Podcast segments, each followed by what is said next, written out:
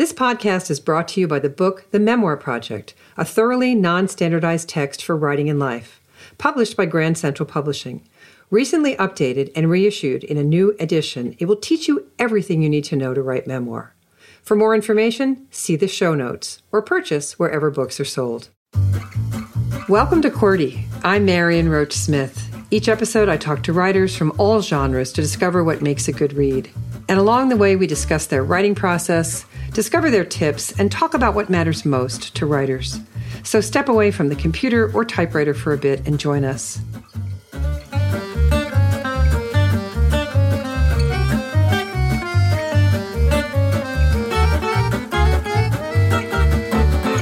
Today, my guest is Julie Metz, author of the New York Times bestseller Perfection, and her new book, Eva and Eve A Search for My Mother's Lost Childhood and What a War Left Behind, just out from Atria Books. She has written widely in places such as the New York Times, the Huffington Post, Dame, Salon, Redbook, Glamour, and Coastal Living. Her essays have appeared in numerous anthologies. I'm so glad to have her here. Welcome, Julie. Thank you so much for having me. It's really great to be here.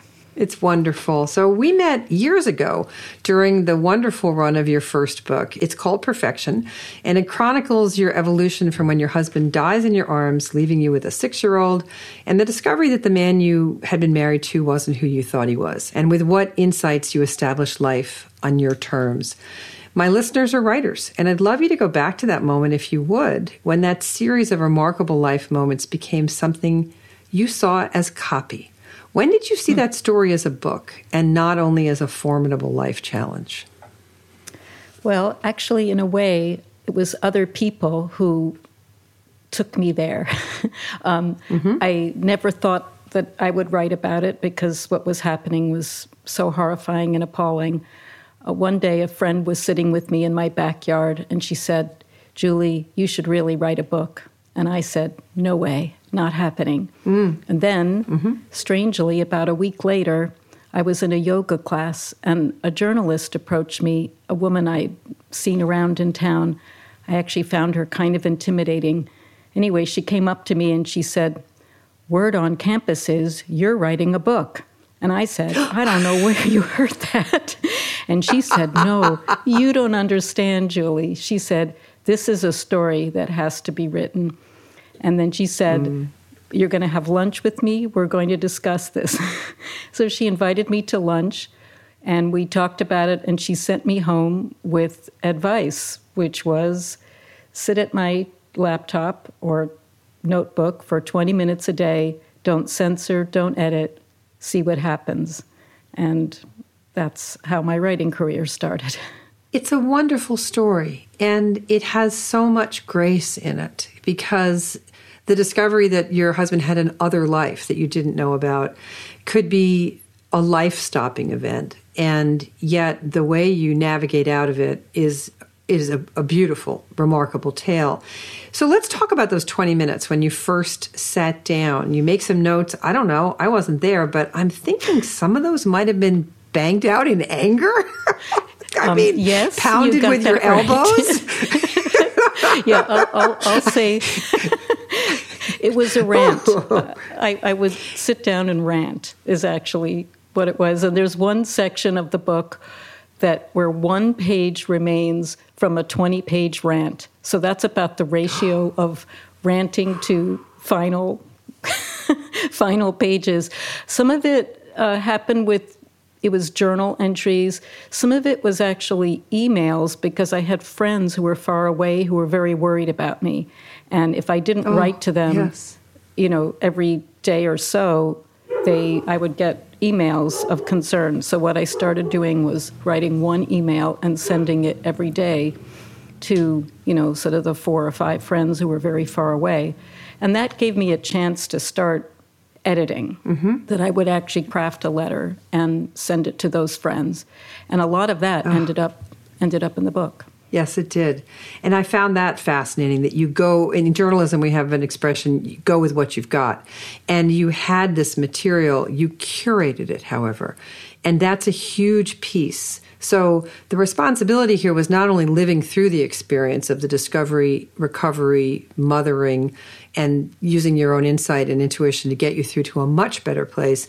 But then to have to curate through those emails and that contact and that outreach, and you curate expertly that eye that you use to choose what to tell us, I think creates a really reliable narrator. And I wondered in that progression from the death to the publication, when did the word perfection come to you? And how did that title shape or reshape that story for you? I mean, after all, practically nobody thinks of their life as perfection. And, and it's a really subtle and wonderful sort of skewing of the word that you use. So, what role and when did that word come in and, and, and what role did it play in the story itself?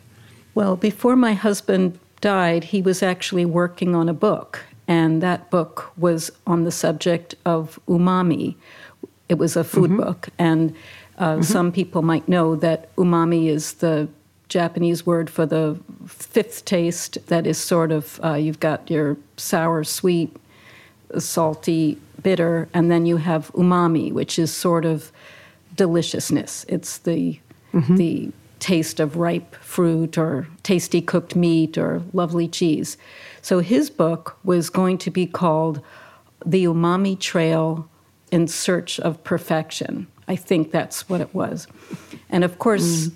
I thought about that a lot after he died. And first, as part of a grieving experience, I was so sad that he had left a little bit of the writing behind and I was reading it. And then after everything else came out, the title felt quite ironic to me. and I yeah. decided to use it, as you point out, as a sort of uh, ironic gesture. Mm, beautifully done.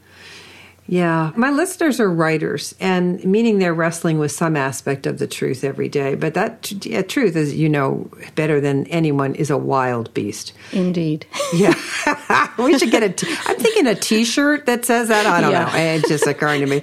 But there's no one truth, or maybe there is. I mean, maybe you chase after it forever, only to discover there's no one single truth. I, I don't know. Everybody feels differently, but every time I sit down to write, I suspect I wrestle somehow somehow with what I think about the truth as well as the topic. And you're the person I've been waiting to speak to about this. So, what are we in pursuit of when we sit down to write? Is it the truth? Well, as a memoirist, that is my goal. Of course, mm-hmm. I want to tell the truth as I see it. And of course, I understand every day that I'm working that that is a very fuzzy business because I'm just a, me and I'm a human and I have my perspective. I do feel that these sort of early phases of writing where you just kind of expel stuff from your head and get it onto paper is very important, but the editing phase is where you wrestle with some honesty and really look at your motivation for sentences and why you're writing them mm. and you know, what is the story that you're telling and how best to tell it. So I think it's ongoing, and the project I've just started is fiction, but I'm seeing already that it's the same. It's the same problem because you have to inhabit your characters and they have to tell the truth as they see it. So you have to understand who they are, why they're doing what they're doing, why they're saying the words yeah. they say, and feeling their feelings. Mm. Yes and finding those truths, finding those places to write to, finding those feeling their feelings can come to us in uh, any number of ways, one of which, of course, is artifacts. And they exist in all of our lives, as do the stories attached to them, the voices attached to them. We all know you can tell the, the history of the world on the head of a pin, literally, via the history of pins. Or, as the great writer Mark Kurlansky taught us so many years ago, in the crystals of salt or the nose of a codfish. You know, he, he goes into the world in these wild expeditions you, in your new book, Eva and Eve A Search for My Mother's Lost Childhood and What a War Left Behind, made a discovery amid your mother's things. And it was something you found and after her death. So please explain, because I just think this is an extraordinary beginning of a tale. Well, my mother had told us a few stories about her early childhood, but actually very little. There were just a few stories she would share, and that was the limit after she died, my father asked me and my sister in law to begin packing up my mom's clothing. And I was going through a drawer, and it was the drawer where she kept her nightgowns and slips. It was definitely the drawer she knew that nobody else was going to go into. And I started mm-hmm. pulling out the clothing, and in the way, way, way back of the drawer, I found this book. And it was a keepsake book. At the time, I didn't know what it was. Later, I found that there are archives full of these books, and it's called a mm-hmm. poesy album. It's the equivalent of a child's autograph book. They were wildly popular in Germany and Austria when my mom was a child. And you would, you know, have your little school friends draw pictures, write little notes to you. A lot of the pages are filled with stickers that were very popular at that time. But of course, at the time when I first found it, I pulled it out and I looked through it and I could tell that what this was was an archive of her lost childhood. These were mm. children that she'd gone to school with, or teachers, older relatives. She, this book was maybe one of the few personal items she was able to bring with her from Vienna, and she never saw any of those people again. And I mm-hmm. understood in that moment that this book had been holding a lot of pain, living in the back of a drawer. When I showed it to my father, he'd never seen it. And my parents huh. were married for 54 years. So this book, mm. she'd never even shown it to him. And that, of course, was a clue that there was something there that I that we didn't know that was worth mm-hmm. searching for. Mm-hmm. And those moments of intuition that there's something worth searching for can be a gift as well as a threat, I think. You go off in search of your mother's lost childhood, you're off doing research, and you find out in the time your, your family was fleeing Austria, there was what was called an, an American First movement going on, characterized by anti immigration fervor. And you're on this real life mystery trail, and at some point it occurs to you that there are terrible but compelling parallels between your family story then and the real moment experience of contemporary American polarization where we're othering one another. And this idea must drop into your head, this parallel. And as I said, it could be a gift or a threat that many writers would stop right there. They'd say, I, I, I, can't make this parallel. I mean, it's way too much. It's way too far a bridge to cross.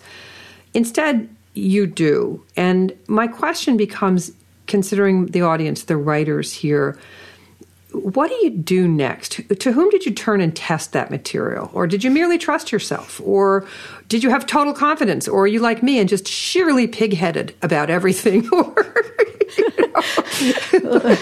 just well, what do you do when that inkling first comes on? You say, "I think these are really similar stories." What What did you do? I would say that I am known in my family as very stubborn, dog with a bone. So I am a searcher and I, I'm a bit relentless and I don't give up. However, it did give me pause. I was helped in this situation because by then I was working very closely with a researcher archivist at the Leo Baeck Institute, and they were really my research partner. One person in particular there, Michael Simonson, was really my guide. And when I started to understand, especially after 2016, you know, after the election, what was happening in this mm-hmm. country and how some of the language paralleled in truly terrifying ways for me the mm-hmm. minute I heard a certain unmentionable person utter the words America first, I just really was kind of appalled that we were back here again using the same yes. type of language. So a lot of my thoughts on this I bounced off Michael. We would talk mm-hmm. at length about this and because I wanted to make sure that I was on firm research ground here and that I wasn't just responding emotionally. But in fact, Michael would share with me a lot of documents from the time. I read a lot of newspapers in translation, both American newspapers and then foreign articles in translation. And I saw that this is really the very way that people were looking at immigrants at the time is identical to now, even down to the same type of propaganda language. So you mentioned you need to be on firm ground. You mentioned that you're a dog with a bone. You mentioned Michael's constant the conversation is constant. So you're researching. when do we know we have enough? What's the signal that the tail is in the bag, as it were, and we can write it or let it go? Or, you know, when when did you know that? Or will you never know that? That's a funny question. I would say that what I discovered in writing this book is that I love doing research. I just uh, was so engaged by it. Sometimes I could feel myself going down rabbit holes, and I thought, I've, I've got to pull myself back here, or I'm never going to write any pages. So I can't say that there was a day that I knew, now I'm done. But there was a day when I thought pages must get written, and that has to start now. and, and then I thought, you know, later, if I realize that I need something more, I can always go back this was, of course, an internal conversation I was having with myself um, mm-hmm. all the time yeah. while I was working. You know, stop researching, start writing. Okay, we've we've hit a wall. We need more information. Stop writing. Go back to researching. So it was very much yeah. a, a give and take. Of course, deadlines are a wonderful thing. So once I had sold the project, then of course I had a I had a due date, and um, that that helped me sort of guide me that sometimes you've just got to stop and get work done. Yeah, pages must be written. I think we need, you know, to put that up on the wall too. That's it's just it's just true, you know, and and nobody can say it better than that. So one of the things that I find to be most compelling slash confounding in writing memoir is the lens. You know, readers love to be provided a lens through which to read a tale. After all, we, we see the world through, we can see the world through any lens if you put it in front of us. And readers are grateful for that lens. It helps in the reading itself. Maybe in your introduction, you say there's no such thing as perfection, or we suggest that in reclaiming your mother's lost childhood, we discover America today. You know, it just helps the reader. But I would argue that finding that right lens is far more difficult for memoir writers than for other nonfiction writers, since we have to distance ourselves from our very own tales to recognize the universal, right? That mm-hmm. universal, that reason why should I be reading this, this other person, the reader. So can we talk about that? Like how do you write for the world when the material is all yours? I think, you know, this idea that you're bringing up is really the central conflict of memoir writing. All you have is this story that's yours and when you realize that there might be something for other people there as well, you're mm-hmm. always telling this very unique story that is your life.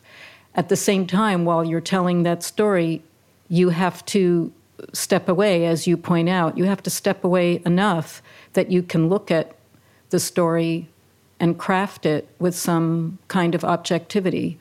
So I think mm-hmm. it's sort of a problem that is always there, that you're always grappling with I think I'm grappling with it right down to the last day that I'm editing, is always trying mm-hmm. to balance that editor versus the authentic self that is telling a, a story. And of mm-hmm. course, at the same time, I'm trying to tell a story that will engage people to look at their own lives and a bit at the world around them and, and see the connections. We do see the connections here, and it fascinated me to go from the micro to the macro. On, on, looking on your website, I was really almost overcome by the generosity of you providing photographs of artifacts that you found along the way, along the poesy book. Probably the most compelling one for me was this patented fan shaped packaging manufactured by your grandfather that, in no small part, kept your family alive. And you went so far as to see the machine that continues running today to make this. But that micro, you know, that beautiful, it does look like a fan and, and, it, and it's for drug dispensing.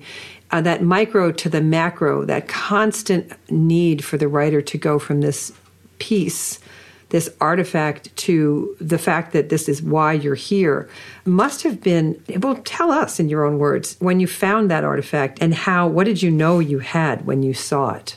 When I was growing up, my mother would try to describe this object for me. There were many objects that she did leave behind. For example, my grandfather's camping utensils, which are another object of fascination for me in the story. But this paper fan, she would try to describe it. I had no visual, I had no idea what it was. It wasn't until I made contact with somebody in Vienna who actually his, runs a film company that occupies the factory space, the former factory space.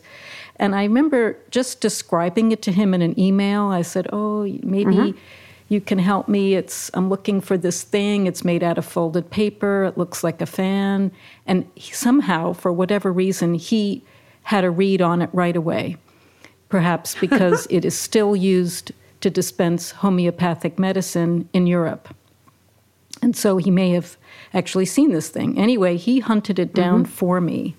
And when mm. I will say that after he found it, he mailed me one and when I opened up this envelope and I saw this thing, I will say it was one of the most profound emotional experiences I've I've had as a writer and as a person. It was such a simple mm-hmm. piece. It's just folded paper, a little piece of sort of origami like thing. And then you look at it and you know the stories that my mother had told me that this this little piece of paper packaging had kept her father alive, it just really felt so important and beautiful. And I knew that the story of this object would be very important in the story. And I love that when, when a story hinges on something very small and ordinary. Mm. Mm-hmm. And so for me, that was really how, how, um, how it played out for me. It was when I saw the machine itself that was also a very intense experience of understanding, in a way, the legacy of paper and ink and books and publishing in my own family, and how really mm-hmm. that had just been a thread that continued from one generation to another, starting with that little fan. And this little fan, the Nazis couldn't afford to kill the family because this was manufactured by them. This remarkable small thing keeps them alive. So why don't you, in your words, yeah. you tell us what the value of this paper was in their life? So the paper fan, when you unfold it, it reveals pouches, and in each pouch, the pharmacist could dispense powdered medicine. It was patented around 1905, but it was continually in use even in the 1920s and 1930s when pills were starting to be made. But uh, by the time the war started, the pills would have been dispensed in metal packaging, and metal was already being rationed. And so this little paper thing that had was maybe not as popular anymore was suddenly quite valuable. Mm-hmm. The story my mother would say is that the business was taken away from him in 1938. All Jews had their businesses taken away from them. And they hired a new, you know, the new owner came in, but the new owner didn't really understand how this thing was produced and didn't know how to operate the machine. And the story my mom would always say is that this machine was so complicated that they had to keep her father around to run it. And at the time, I remember thinking, oh, how complicated could this machine be? Until I saw the machine. Yeah.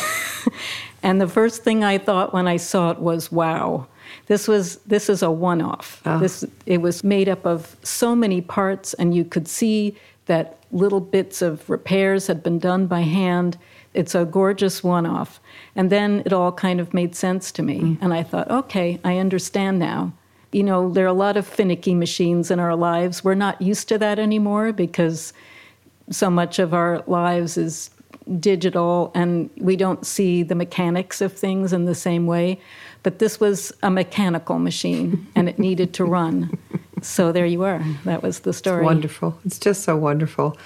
So, as, as we start to wrap this up, I, I have to ask you this. both of your books are remarkably ambitious, recovering something after an enormous discovery. So let's talk about the real life threat of writing to exhaustion. I sometimes joke to my family that when I'm dying, I want no one standing over me saying anything apologetic or begging me to stay. I merely want them to be smiling, saying, God, you must be exhausted. And, you know, it's funny to say it, but I mean it.